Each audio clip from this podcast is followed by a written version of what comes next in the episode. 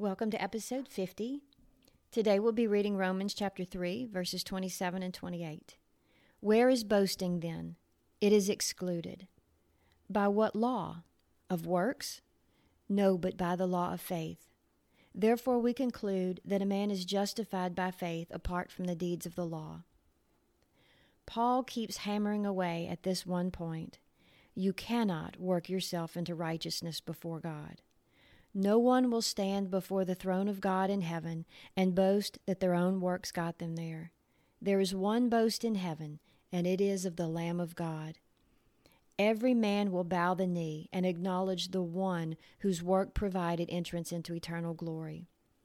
It doesn't matter how much money you gave to charity, how many orphans you adopted, or how many old ladies you helped across the street. Heaven cannot be earned. It is simply received. It seems very strange to me that anyone would reject this offer. Speaking very generally, it seems that you could categorize those who reject God's offer of salvation into two categories the ignorant and the arrogant. Those who do not understand that salvation is a free gift, and those who refuse to receive something that they cannot obtain by merit. Many people will stand before Jesus one day and say, Lord, Lord, we did so many good things in this life and none of those good things will have the power to make them righteous in that day. The boast of the righteous, both now and forever, will be that the Son of God has done it all for me.